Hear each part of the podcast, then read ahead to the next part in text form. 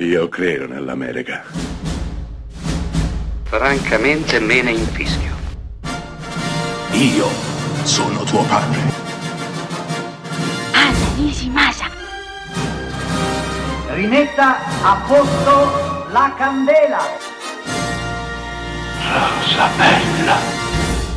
È il 1993 quando Steven Spielberg porta sullo schermo probabilmente il film più celeberrimo sull'olocausto.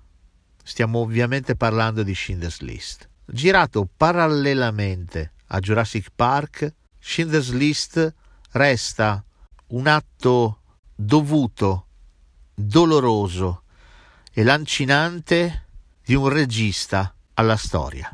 Credo non serva sottolineare la trama, la trama che vede l'imprenditore Oscar Schindler, interpretato da Liam Neeson, che tenterà con eh, tutto se stesso di salvare decine e decine di lavoratori ebrei dal campo di concentramento, prendendoli a lavorare presso di sé nella sua fabbrica.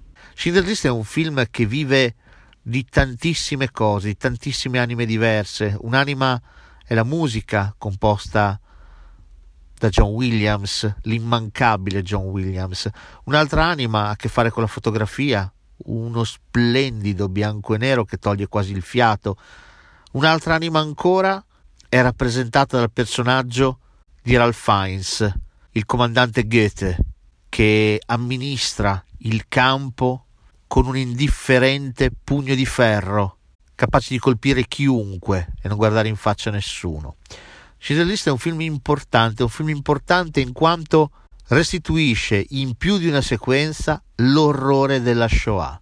Probabilmente prima di Schindler's List mai era stato mostrato su uno schermo cinematografico con eh, tanta chiarezza, tanto crudo orrore, quello che ha significato la Shoah per il popolo ebraico. I treni merci stipati di persone, i mucchi di oggetti personali, valigie, occhiali. Schindler's List è un film che ci mostra quanto poco valesse la vita umana, perché in questo film viene portata via in un battito di ciglia, come se nulla fosse. Ecco, mai prima di allora un film si era spinto così in là nel mostrarci l'orrore, l'insensatezza, la follia dell'olocausto.